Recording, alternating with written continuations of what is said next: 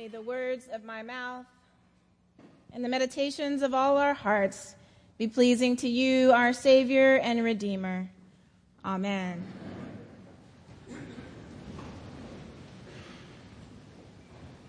Well, good morning.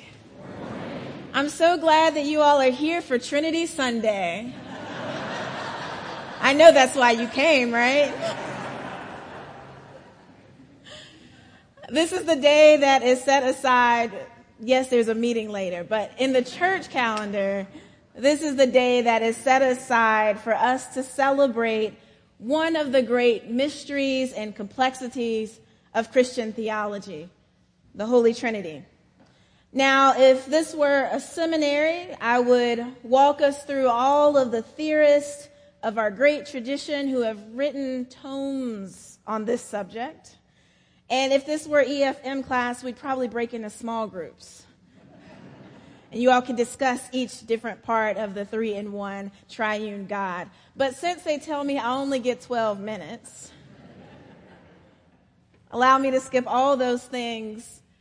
And I'll, simple, I'll simply offer you all one view, one understanding, my understanding that resonates with me on this day about why the Trinity is important and instructive to our 21st century lives.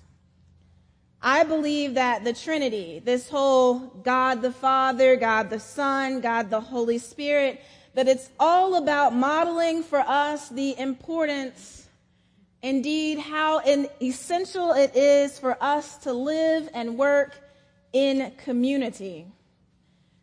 Now, you all just heard the reading from Genesis.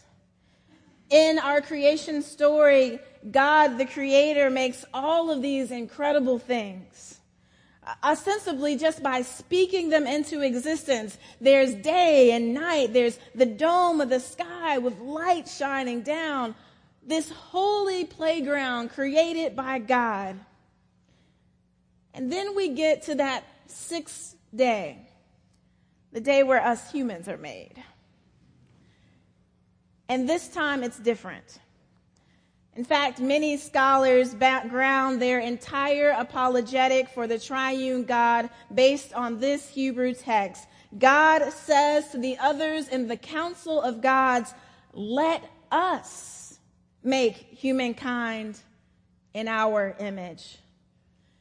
In other words, together with mutual cooperation and effort as a community in relationship with each other, God says, let's do this thing.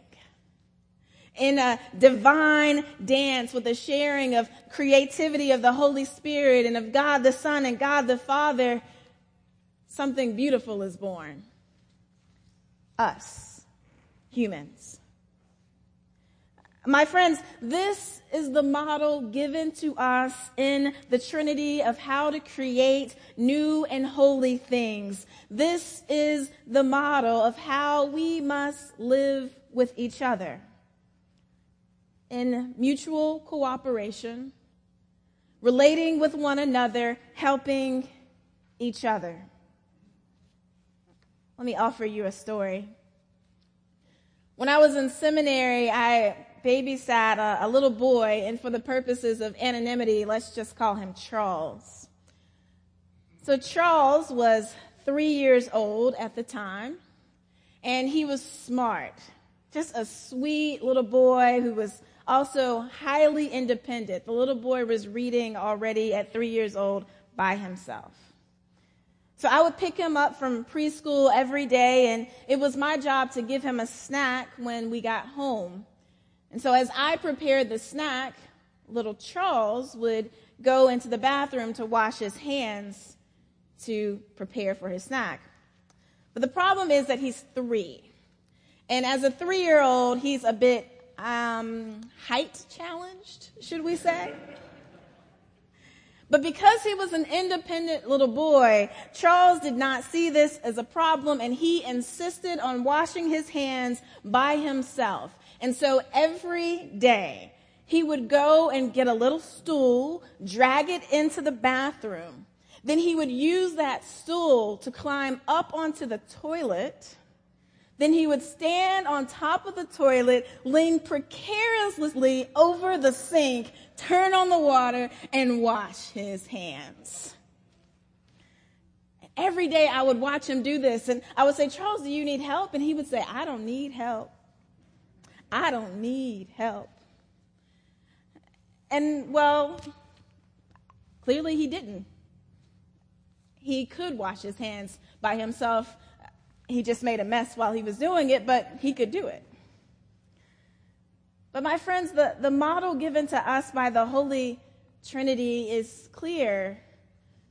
We actually do need help. We, we need each other. Yes, we can do things by ourselves. And in fact, we as human beings are really great at creating all kinds of clever ways of handling our problems alone. I, I know that certainly I am guilty of saying I don't need help. We do this all the time. We say, I don't need help with my feelings of grief, or I don't need help with my marriage, or raising my children, or with my finances. I don't need help. I'm good.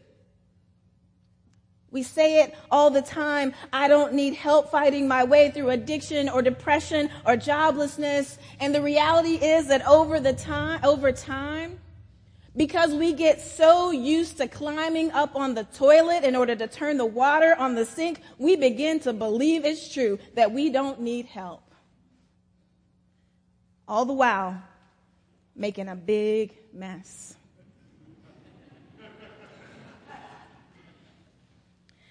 My friends, it took God the Father, God the Son, and God the Holy Spirit to create us. If they needed help to make us, certainly we need help. you know, I did eventually, after having to change little Charles's shirt every time he washed his hands, he and I eventually came to a mutual decision that he did need some help.